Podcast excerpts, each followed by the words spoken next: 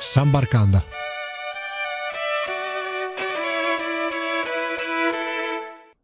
Ciao a tutti amici di uh, San Barcanda, benvenuti a questa nuova puntata. Oggi, come avete visto dall'introduzione, andiamo in uh, Medio Oriente, in Siria e andremo anche a parlare uh, delle Maldive, l'altra faccia della medaglia delle Maldive. Lo facciamo eh, con un ospite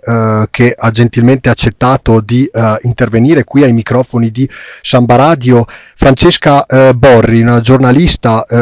barese nata nel 1980 90. Dopo gli studi in relazioni internazionali di uh, Firenze ha uh, lavorato come corrispondente freelance nei Balcani per poi diventare corrispondente di uh, Medio Oriente, soprattutto per quanto riguarda le vicende israeliane e palestinesi e si occupa quindi di scrivere articoli che sono stati tradotti tra l'altro in ben eh, 15 lingue. Innanzitutto ciao Francesca e grazie di essere ospite qui con noi. Ecco, e Francesca, cominciando quindi dal primo paese che ho nominato, la Siria, ha uh, potuto vedere con i suoi occhi quello che è la situazione, o meglio che è stata, perché Francesca è stata tra il 2012 e il 2014 in uh, Siria, ha scritto anche un libro dal titolo La guerra dentro ed è una testimone oculare uh, diretta delle vicende che riguardavano la guerra in Siria. E dunque, Francesca, direi di uh, cominciare con uh, la prima domanda. E tu ricordi la prima volta che avevi messo piede in Siria? Qual era il tuo stato emotivo? C'era tanta ansia o ti sentivi più tranquilla? No, non è una questione di ansia o di tranquillità, sono, sono una corrispondente di guerra, quindi insomma siamo tutti più o meno abituati a gestire eh, la paura, a gestire la tensione eh, no, quello che, mm, quello che, ricordo mm, era, mm, diciamo, quando ho iniziato a raccontare la battaglia di Aleppo, che è iniziata nell'agosto del, del 2012. Avevo già iniziato a, a raccontare la, la Siria, quindi prima. E erano, erano i mesi ancora della, della primavera araba, nel senso che la Siria eh, è arrivata no, dopo la Tunisia, dopo l'Egitto, dopo, dopo la Libia naturalmente siriani, molti siriani, eh, speravano in un intervento internazionale come quello che aveva consentito ai libici di liberarsi di Gheddafi. Questo intervento non si è mai avuto, o meglio si è avuto un intervento internazionale diciamo abbastanza diverso eh, in Siria e, e, questo è quello che ricordo, cioè, eh, ricordo sostanzialmente eh, una ricordo una rivoluzione che poi è diventata tutt'altro, però è importante secondo me ancora oggi, ehm, oggi che tutti parliamo di, di Stato islamico, di jihadisti di altro, è importante appunto non dimenticare eh, da, da cosa e come tutto è cominciato, perché secondo me tra l'altro ricomincerà di nuovo. Che ricordiamolo è una guerra davvero interminabile, è scoppiata adesso se non erro nel, appunto nel 2011 con la primavera araba e si è intensificata nel 2012 quindi tu tra l'altro hai potuto andare in Siria sin da subito nel settembre del 2012 non è vero? è stata anche due anni di fila o con vari intervalli? sono stata fino al 2015 naturalmente come tutti i giornalisti stranieri eh, o più esattamente occidentali. Eh, all'inizio, ehm, all'inizio, potevamo stare in Siria molto più a lungo, eh, per periodi di varie settimane, anche di mesi. Sostanzialmente la battaglia di Aleppo, la prima parte, quella diciamo più intensa, da settembre fino a dicembre del 2012, siamo stati sostanzialmente eh, ad Aleppo a tempo pieno. E poi mh, all'inizio, mh, all'inizio, non è stata questione di jihadisti, all'inizio semplicemente siamo via via partiti eh, perché ai media non interessava. E a partire dal gennaio del 2003, 2013, quando quindi la guerra era diciamo, nel pieno, e semplicemente, semplicemente le testate, non solo italiane, che onestamente sono irrilevanti, ma le testate internazionali per cui tutti lavoriamo eh, si erano già stancate eh, della Siria, nel senso che la battaglia di Aleppo, che era al centro delle notizie, aveva più o meno raggiunto una fase di stallo eh, e quindi semplicemente non interessava più. E naturalmente dal momento che il nostro è un lavoro, in un modo o nell'altro dobbiamo campare questo, eh, più o meno ci siamo spostati eh, verso, verso, quelle che erano le notizie no, in prima pagina e ci siamo spostati su altri fronti, su altre... Io per ragioni mie, insomma, io ho un background diverso, eh, vengo diciamo dall'ero, mi occupavo di diritti umani, ero una specialista di umani prima di diventare giornalista esattamente con la battaglia di Aleppo, quindi la mia è stata una scelta diversa, anche perché appunto scrivo libri, non mi limito ai reportage, però naturalmente nel momento no, in cui ai giornali non interessa, i giornalisti partono. Quindi questa è stata la vera ragione per cui abbiamo iniziato ad andare via. E naturalmente in una guerra come quella di Siria, oggi penso all'Iraq, penso allo Yemen, penso all'Afghanistan, alla Libia, naturalmente queste sono guerre in cui la sicurezza di noi giornalisti come anche degli operatori dell'UNG, la sicurezza non ti viene dalla, dall'assoldare la scorta armata più forte perché non esiste un gruppo armato più forte degli altri, la sicurezza ti viene dalle relazioni sociali. E quindi è stato sostanzialmente no, una, un effetto domino, cioè meno tempo passavamo in Siria, meno eravamo capaci di costruirci la nostra sicurezza sul terreno, meno i siriani avevano fiducia eh, nel nostro ruolo, nella nostra capacità di spiegare al mondo quello che stava avvenendo e più siamo diventati semplicemente dei bancomat ambulanti, come siamo stati definiti, e non solo in Siria, e più no, eh, si è avuto un incentivo per i vari gruppi, a quel punto non ribelli ma criminali, che iniziavano ad esserci un po' ovunque, un incentivo a sequestrarci, perché se il nostro lavoro, il nostro lavoro di giornalisti non aveva valore, potevamo avere valore noi per il riscatto che si poteva chiedere no? in cambio di un cittadino, di un cittadino europeo o americano. E, e, poi sono arrivati i jihadisti, sono arrivati ultimi diciamo, tra, tra, le minacce e tra le ragioni per cui, per cui siamo andati via dalla, dalla Siria. E, e, quindi progressivamente diciamo, il tempo che abbiamo potuto passare dentro la Siria è stato sempre minore, però onestamente eh, non tanti di noi, però insomma un numero ancora, ancora significativo. Ancora adesso stiamo, stiamo, continuando a provando ad entrare in Siria. Siamo, guarda, a livello internazionale forse 4-5, non più di 6. Eh, però anche con lo Stato islamico, anche nei momenti diciamo, di maggiore ferocia dello Stato islamico, eh, non abbiamo mai neppure per un minuto ceduto, siamo sempre stati ad ogni minima eh, opportunità che si è, che si è aperta, eh, siamo stati lì a ridosso del confine a provare a rientrare, anche in questo momento io non sono la sola che sta provando a rientrare a Idlib, che è l'ultimo diciamo, bastione dei ribelli, quello in cui si avrà sostanzialmente la battaglia finale, quindi diciamo che noi giornalisti siamo molto criticati, però eh, i giornali hanno dimenticato la Siria, anche molti giornalisti, però non tutti. E dal punto di vista geografico, tu parlavi un attimo fa di confini, qual è eh, l'accesso migliore per poter entrare in Siria? Immagino da Kobane, dalla, eh, no, dal no, Kurdistan turco? No, no, no, eh, Kobane, sono, diciamo, gli accessi sono tre, eh, dipende dal tipo di storia eh, che intendi raccontare, nel senso che naturalmente se ti interessa la Siria di Assad, eh, che è una Siria che secondo me mh, andrebbe raccontata meglio, e, e, la Siria sicuramente che è stata raccontata di meno, certo. perché Assad a lungo non ha rilasciato i visti a nessun giornalista. E naturalmente nella Siria di Assad entri, diciamo, arrivi all'aeroporto di Damasco, e quindi entri eh, chiedendo un visto al governo. Eh, nella Siria di ribelli invece entri dalla Turchia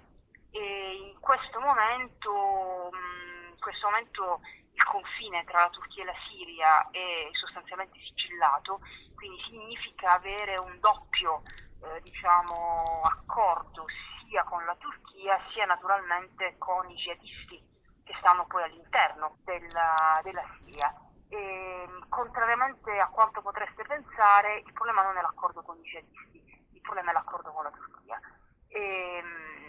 che, che ci manca al momento. E invece una terza possibilità è quella di andare a coprire eh, quest'area diciamo che è un po' più difficile. Questo momento, nel senso che il controllo del territorio varia e l'area che era sotto il controllo dello Stato islamico poi è passata sotto il controllo dei curdi, adesso è sostanzialmente di nuovo sotto il controllo di Assad ma con una larga autonomia dei curdi e quindi è quello che più o meno dicevi tu, non si tratta in questo momento di entrare da Kobane ma di entrare da, dall'Iraq sostanzialmente, quindi eh, di entrare dal, dal Kurdistan iracheno, passare al Kurdistan siriano. Sono tre tipi di accesso per eh, tre Sirie diverse, aggiungerei anche quella che è stata completamente dimenticata, che è la Siria del Sud, la battaglia di Dara, e si entra dalla Giordania e questo è giusto per spiegarvi un po' quanto è stato difficile raccontare la Siria questi anni. Nessun giornalista straniero dall'inizio, diciamo dal 2011, eh, è, mai, eh, è, mai, entrato a Dara, a nessun giornalista straniero, eh, insomma legalmente o illegalmente nessuno di noi è mai riuscito ad, ad attraversare il confine tra la Giordania e la Siria. E uh, dal punto di vista invece siriano, quello territoriale, tu hai mai avuto a che fare, magari anche um, trattenuta, lungo quei confini interni nazionali, quindi nei checkpoint dove c'è il confine magari tra un territorio, per esempio dei ribelli, e uh, l'altro territorio invece degli schieramenti pro-Assad?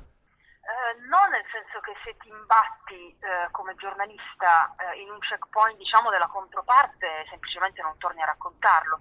la Siria non è eh, diciamo, quel genere di guerra in cui, come l'Ucraina per dire, eh, in cui è possibile più o meno attraversare le linee del fronte o persino coprire entrambe le linee del fronte. Se, se racconti la guerra di Gaza, niente ti vieta no, di eh, raccontare anche eh, diciamo, le, le, città israeliane che vivono a ridosso della striscia di Gaza sotto il tiro dei, dei razzi di Hamas. Eh, in Siria no, in Siria eh, sostanzialmente sei costretto a stare da una parte dalla, o dall'altra. Questo non significa naturalmente, è una cosa che naturalmente per chi non è giornalista di mestiere eh, può essere eh, diciamo non, non semplice da, da, capire, nel senso che molti lettori eh, pensano che se un giornalista copre la Siria dei ribelli o la Siria di Assad in un modo o nell'altro perché si sente più vicino no? Eh, ai ribelli oppure ad Assad. Non è assolutamente così, certo mh, mm, ci sono alcuni di noi che scelgono letteralmente da che parte stare, però diciamo, sono quelli che io non, non classificherei neppure giornalisti, sono più attivisti che altro o sono pessimi giornalisti, ma per diciamo, quasi tutti noi semplicemente eh, siamo stati dove eravamo quando la guerra è diventata proprio guerra-guerra e in quel momento praticamente tutti eravamo nella fila dei ribelli perché Assad non rilasciava visti eh, e quindi lì siamo rimasti. Una volta che ehm, ti hai iniziato a raccontare la fila dei ribelli, a quel punto ti è letteralmente impossibile passare dall'altra parte, eh, sia legalmente sia illegalmente, se anche eh, hai un visto per Damasco, a quel punto non ti fidi. E devo dire che l'idea che un giornalista straniero non si fidi del regime di Assad fa intuire ai lettori no, eh, co- com- come si sentono in questo momento i siriani, a cui viene proposto di ritornare eh, in, in, Siria. Non si fidano i giornalisti, figuriamoci se possono fidarsi i siriani. Ecco, tu um, dal punto di vista così professionale detieni anche correggimi se sbaglio, il record, cioè sei stata la prima giornalista italiana, se non addirittura europea, a entrare all'interno del territorio siriano. Eh, no, sono stata la, no, no, non del territorio siriano, no, eh, sono stata invece la, la prima a, a, a, trovarsi sotto lo Stato islamico eh, quando lo Stato islamico ha deciso di presentarsi come Stato islamico era il settembre del 2013 ad Aleppo, quindi alcuni mesi prima ehm, che diciamo, finisse su, su, sui giornali di tutto il mondo per la conquista di Mosul e quindi che dichiarasse il califfato, eh, che cosa che invece è avvenuta nel 2014, quindi alcuni mesi dopo. Eh, io semplicemente in quel periodo ero ad Aleppo eh, stabilmente e a un certo punto è arrivato no?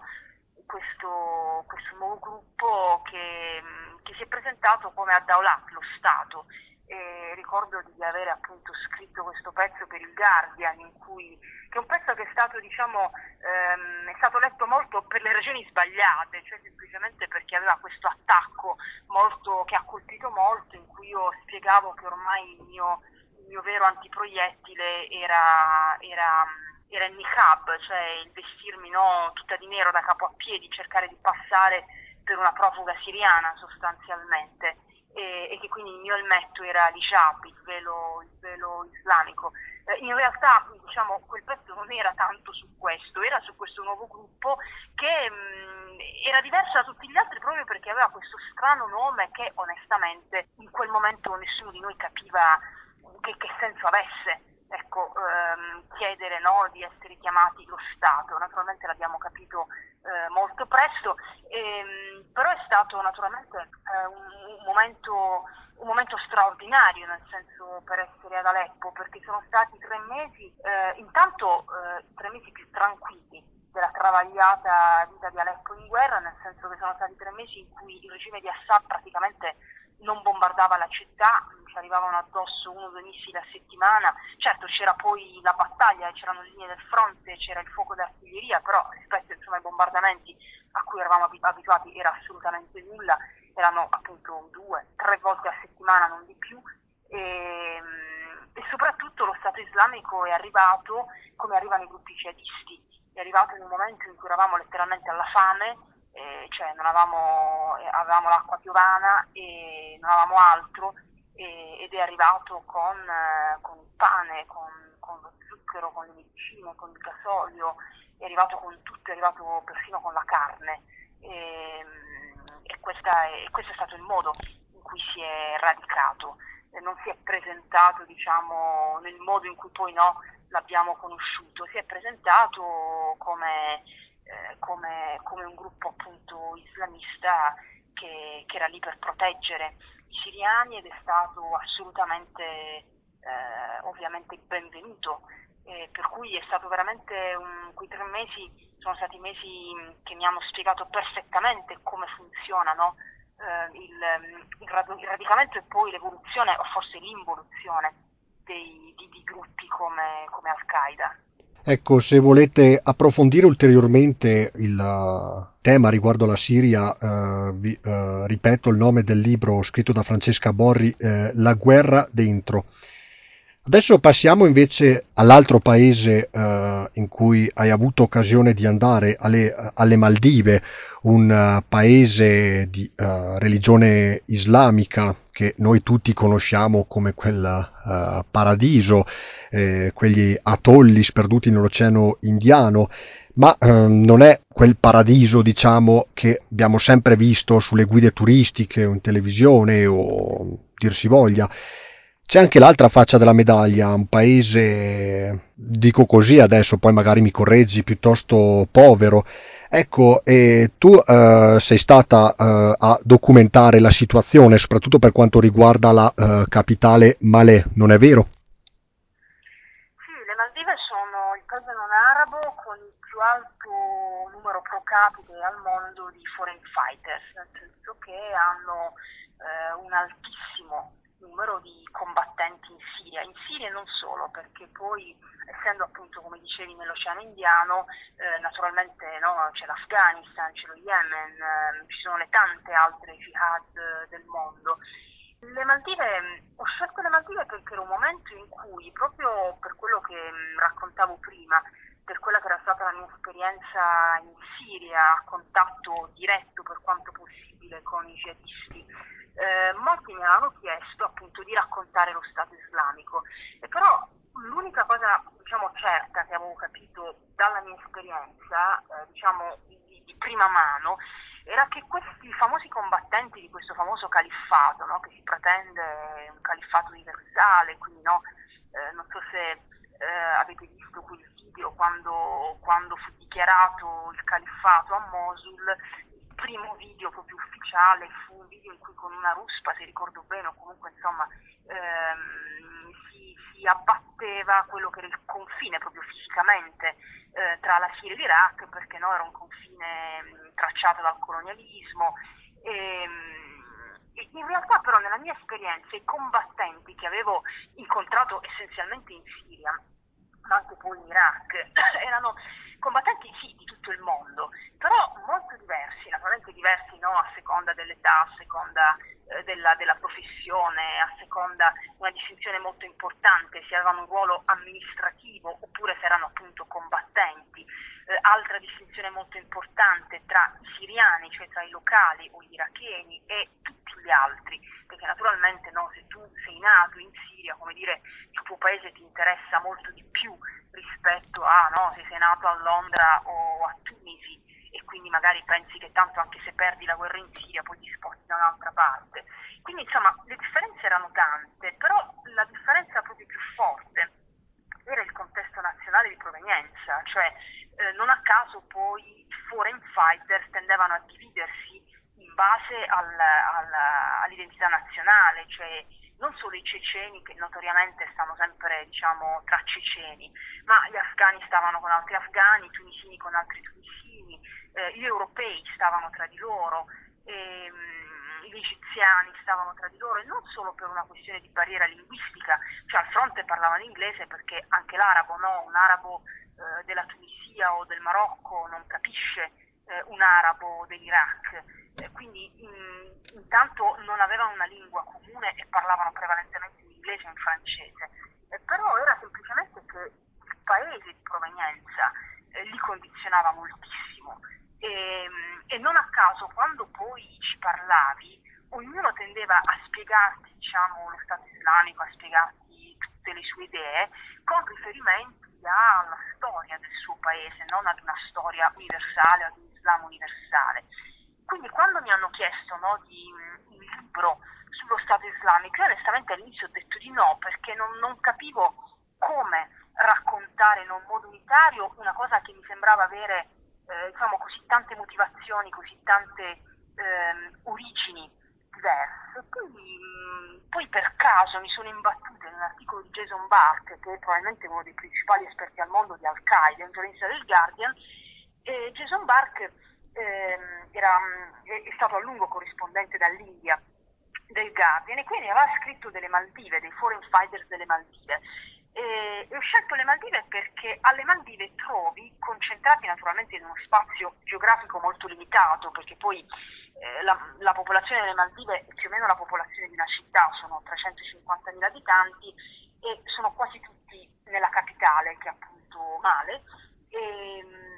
e sostanzialmente quindi questo è importante no? perché come giornalista ovviamente è molto più semplice se, se lavorare in un'isola sola piuttosto che lavorare come mi è capitato un paio di mesi fa nelle Filippine, dove ho cercato anche di raccontare i jihadisti da un punto di vista logistico, era molto più complesso perché il paese era molto più, più grande, molto più, molto più variegato. E alle Maldive invece in questo spazio geografico così ristretto sostanzialmente trovi tutte le ragioni che non solo alle Maldive ma più o meno in tutto il mondo eh, spingono tanti giovani musulmani, anche meno giovani, a, ad arruolarsi nella jihad, cioè ragioni economiche, però anche ragioni, eh, ragioni sociali, ragioni politiche, ragioni religiose, eh, alcune sono proprio legate ad, a certe interpretazioni dell'Islam, ragioni personali, anche ragioni psicologiche. E, ehm, ed è la ragione per cui appunto poi ho, ho deciso di, di, raccontare, di, raccontare, le Maldive, eh, dove tra l'altro essere, essere di Al-Qaeda è molto normale, così normale che per me è stato molto, molto semplice, nel senso che eh, se incontrare, non so, un,